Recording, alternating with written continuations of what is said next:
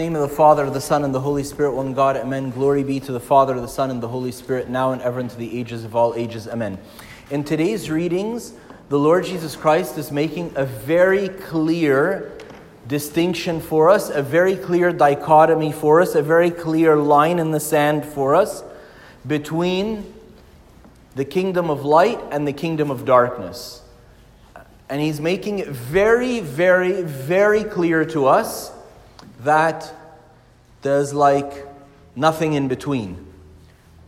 This morning, um, uh, I, I, was answering uh, messages of people. I'll tell you, like, uh, like I have this, this, this little fear. I have this fear that I missed an important message from somebody, and then I'll see them at church, and then they'll be like upset or heartbroken or feel like I'm not, like, I don't care about them because I missed that message. So every time before I come to church, I go through all my messages quickly, quickly, quickly, and see. And I happen to read some one of somebody's status, and his his, his status says um, there is only black or white.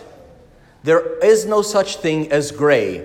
There are shades of black and shades of white, but there is no such thing as gray.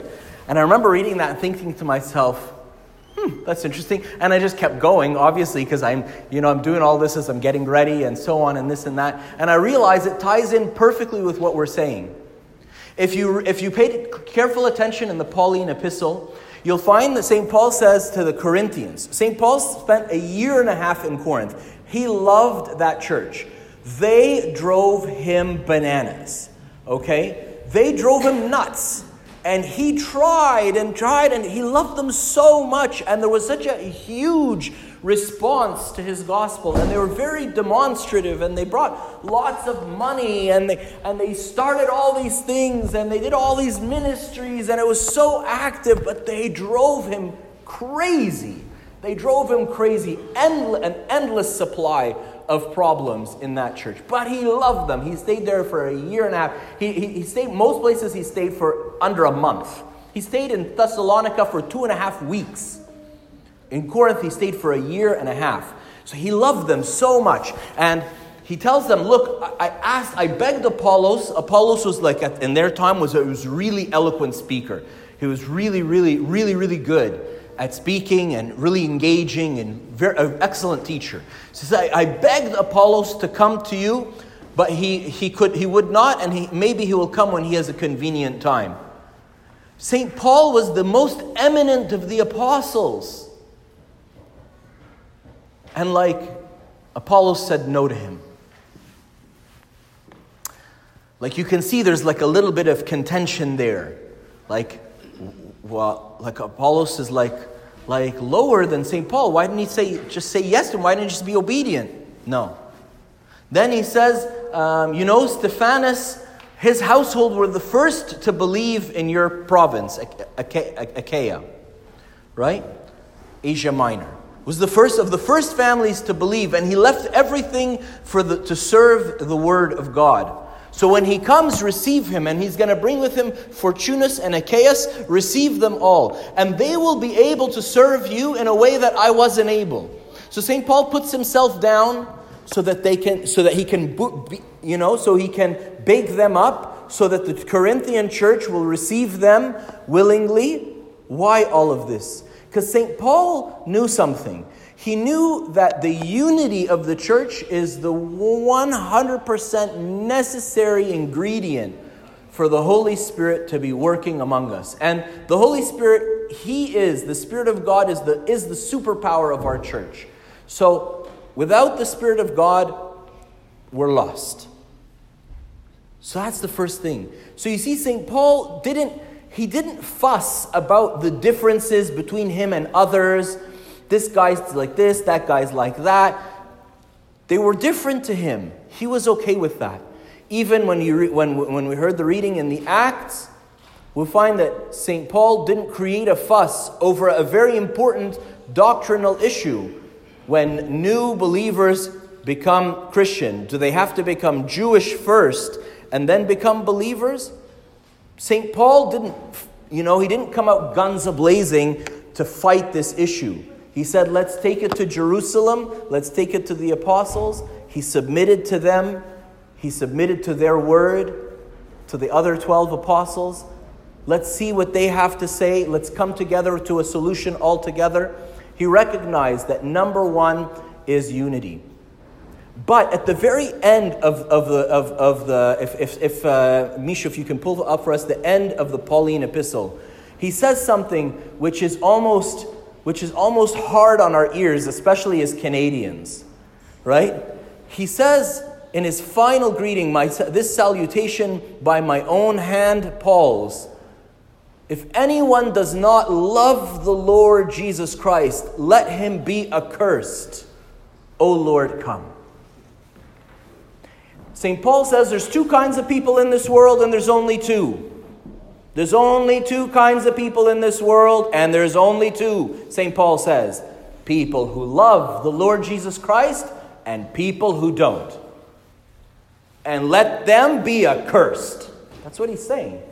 It's very hard for our tolerate everything and anything Canadian ears. Very hard for us to hear. You know what? Can I just go on a little rant here? Okay, I'm going to rant for a moment. I'm not a politician, I don't care too much about politics. I hate the word tolerance. I am the most intolerant person you will ever meet in your life. There's things I hate, and everything else I love. And that's it. I am not intel tolerant of the LGBT community.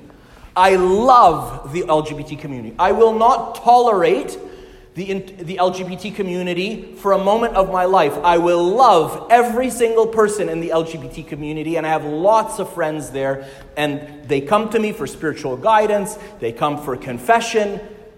They have seen the love of Christ in this church, in every single one of you. Because you have refused to tolerate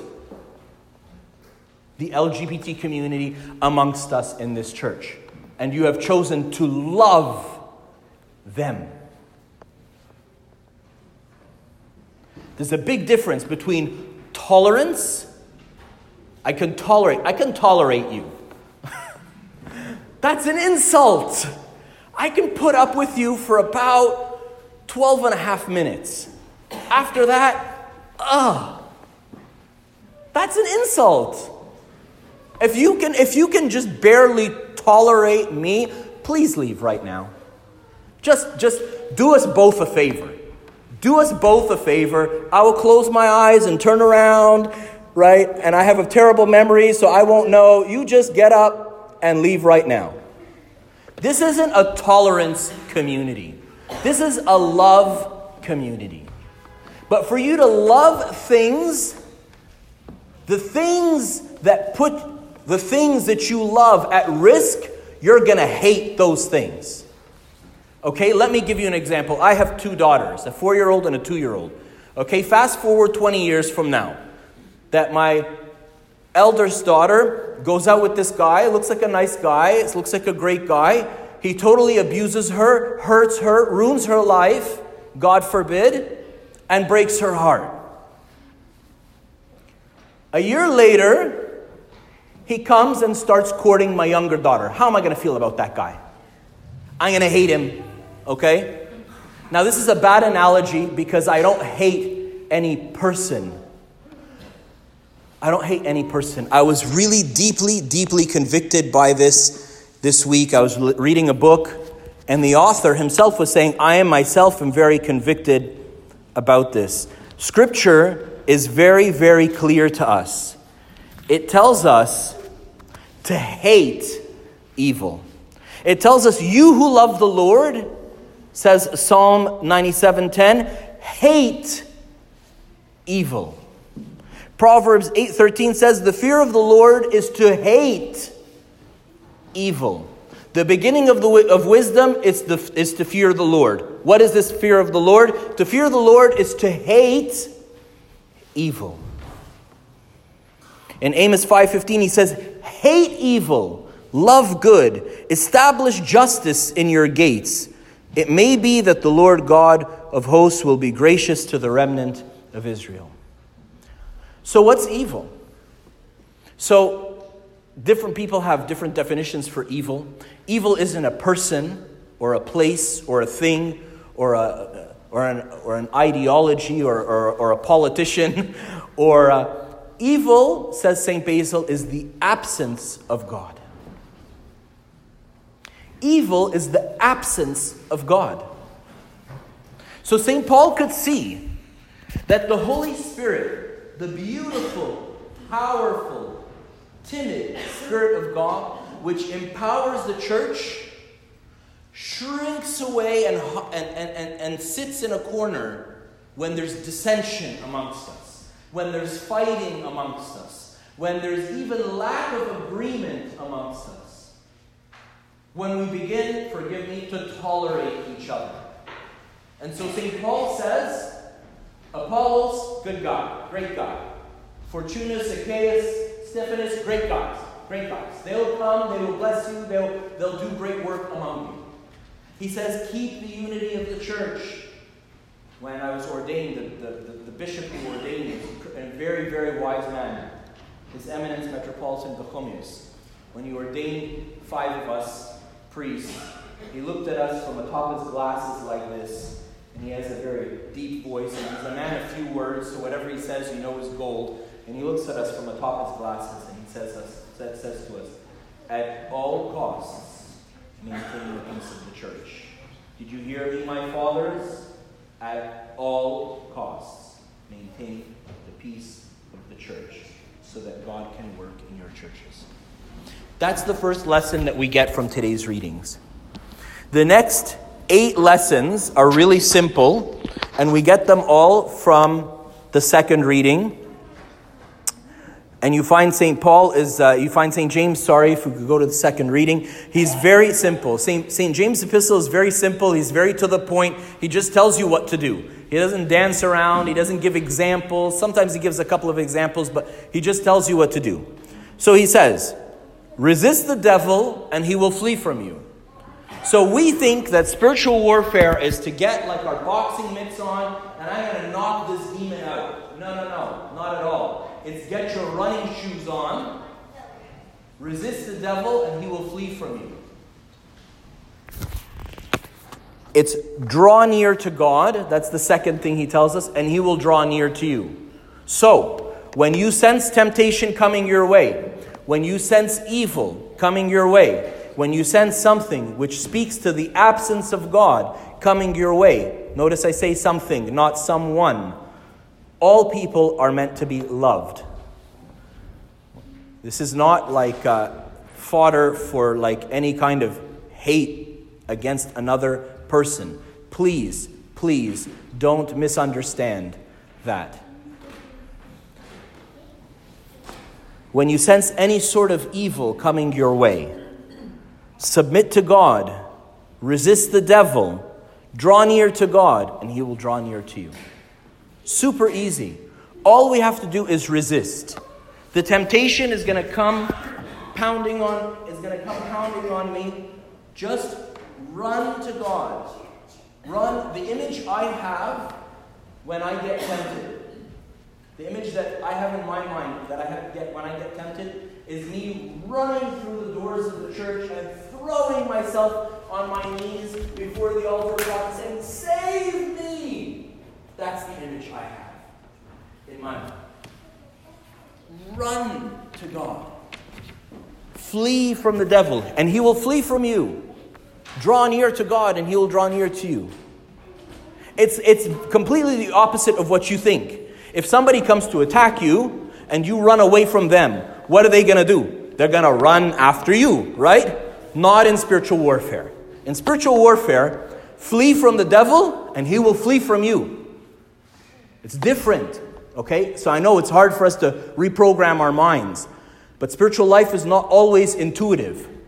So St. James tells us again submit to God, resist the devil, and he will flee from you. Draw near to God, and he will draw near to you. I encompass all of those three things that St. James says, those first three points he says in one very simple action. The moment I feel temptation coming my way, I do the sign of the cross and I flee to God and beg Him to save me. I can't always, it's not always within our capacity to run across town, you know, run into the church, run and throw yourself at the altar physically, but we can do it in our prayers. I want to tell you something absolutely magical. When you call the name of Jesus, he comes. So, like if I'm at home and I call one of your names, Shaggy, you know, Shaggy's in like East Markham, and I'm in Bloor West Village, right? Shaggy's not going to teleport to Bloor West Village, right? It's not, that's not how it works, right? I can call him on the phone and I can hear his voice, I can FaceTime him and I can see him, but there's nothing that I can do to make him physically present. Yes? Yeah. But with Jesus, it's different. The fathers teach us the invocation of the name of Jesus. That means saying, calling on the name of Jesus, brings him to presence. And that is the essence of the first step of spiritual warfare to submit to God, to resist the devil, and then to draw near to God. And you can do that all in one fell swoop. You know, you can do that on all one, one motion, which is as you see temptation coming your way, you do the sign of the cross, and you close your eyes, and you beg God, Lord Jesus Christ, save me. In that moment, you've done all of those, you've done all of those things. Right? St. James gives us you know, that's like 101. So St. James gives us some 201 advice. He tells us next up, cleanse your hands, you sinners, purify your hearts, you double minded. He says, look, you know what your problem and mine is, is we're double minded. We're of two minds. My mind sometimes is saying, draw near to God, and then sometimes it's saying, let me walk after the world. Remember the, the, what St. Paul told us just a while ago. There's a line in the sand. There's just black and white, and many shades of them, but there's only black and white, and there's nothing in between. There's no nuance. There's no this. Either, you either love God and hate evil, or you're on the other team. It's one or the other. And there is nothing in between. So St. St. James is telling us, cleanse your hands, you sinners. So sometimes, sometimes I don't stick to my team. So he's telling us, wash up. Wash up. Come to God. Repent of your sins. Confess. Say, I did this, I did that, I did that, they were wrong. God, as we understand him in Orthodoxy, is amoral. There's no morality. He's not going to tell you you're a good person or you're a bad person. There's no guilt. He doesn't want you to feel guilty. He just wants you to wash up. Come, wash your hands. And then he tells us, you double minded. He's telling us we're, we're of two minds. Sometimes I go this way, sometimes I go that way. And then I wonder why I'm not going anywhere in life. Because I, I'm not consistently walking in one direction. So he's telling us focus, wash your hands, repent, confess, choose Team Jesus, and stick to it. Right? Then he tells us lament, mourn, and weep. Let your laughter be turned to mourning and your joy to gloom. Can I tell you something? I need to open my heart to you. I need to open my heart to you. Many times, there are catastrophic things happening amongst us, immorality happening right before our eyes, lack of devotion. People who used to love God and would give up their life for Him two years ago, today can't even wake up on Sunday morning and get here and we look at each other and somebody asks me, How's church going? I say, Church is going great. They say, Yeah, it's going great, isn't it? Yeah, it's going great. Attendance is up. It is up. Donations are up. They are up. Well, that's great. But what about people's hearts? What about the hearts that were on fire for God yesterday that, that are harder than ice today? What about that? We got to call a spade a spade and we got to be honest with each other. And this isn't about judgment, and this isn't about, there's no room for that. There's no room to judge our neighbor, to hate on our neighbor. There's no room for that. This is about love. This is about love. And this is about looking at things and seeing what they are. And if your brother, your sister, in the flesh, like biologically, got themselves into deep, deep trouble, if your brother, your sister got themselves in a, into a real pickle, you wouldn't look at their life and say, oh, well, They'll be okay. They'll get over it.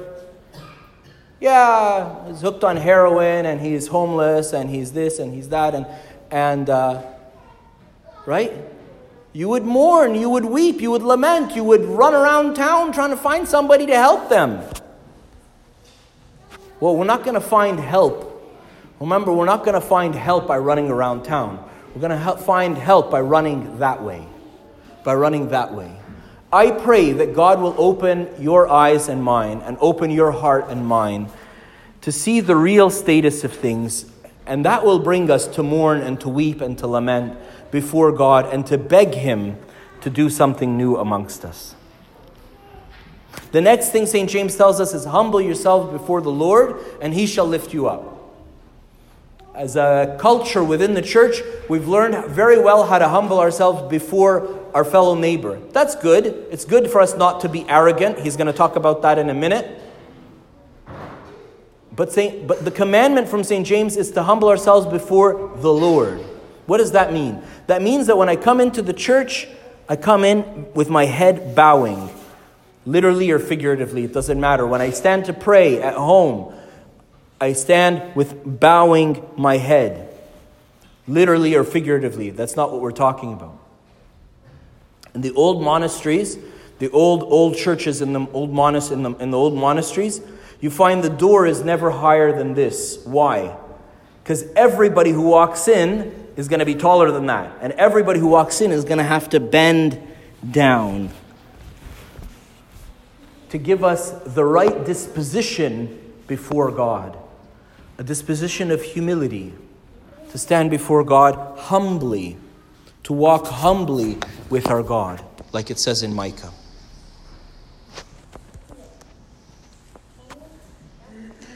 Finally, he tells us not to speak evil of each other, not to judge each other, not to be arrogant, and so on. But I want to leave you, I want to leave you with two very clear messages. The first one is there's a line in the sand and it's very clear. Love God, hate evil. And there's nothing else. There's no gray. There's no gray. There's various shades of black and white, but it's either black or it's white. It's either love God or it's hate evil. That's one team. And I confess before you, I haven't done a very good job of hating evil. But from this week onwards, I've realized that I have to. I realize that I have to. It's not hating people, it's not hating even things, it's hating the absence of God or anything which puts me at the risk of being absent from the presence of God. The second thing I want to leave you with is when you see temptation coming your way, run to God, do the sign of the cross, call on the name of Jesus, ask Him to save you, bring Him into presence. And if Jesus were to appear right now, we would all pop off our pews in one fell swoop, and all of us would drop to our knees before Him. Do that. Do the sign of the cross. Call on the name of Jesus. Even if you're walking in the street, if you're on the phone, it doesn't matter. Do the sign of the cross. Call on the name of Jesus and bow before Him. If you can't do it physically because you're in the street or you're in a meeting at work or you're whatever, you're at the gym, it doesn't matter. Stop what you're doing. Do the sign of the cross Call on the name of Jesus and in your heart fall to your knees and worship Him and ask Him to save you, and He will. Glory be to God forever and ever. Amen. I have sinned, forgive me. My fathers and mothers and brothers and sisters, please pray for me.